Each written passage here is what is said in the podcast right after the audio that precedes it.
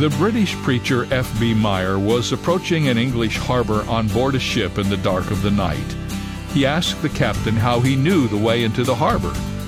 When those three lights out there line up and become as one, the captain said, we know the harbor is dead ahead.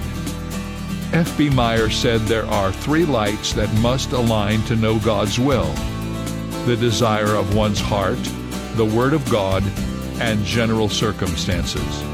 Where God's Word is clear, that is the only light we need. But when it is not clear, care and prayer are required.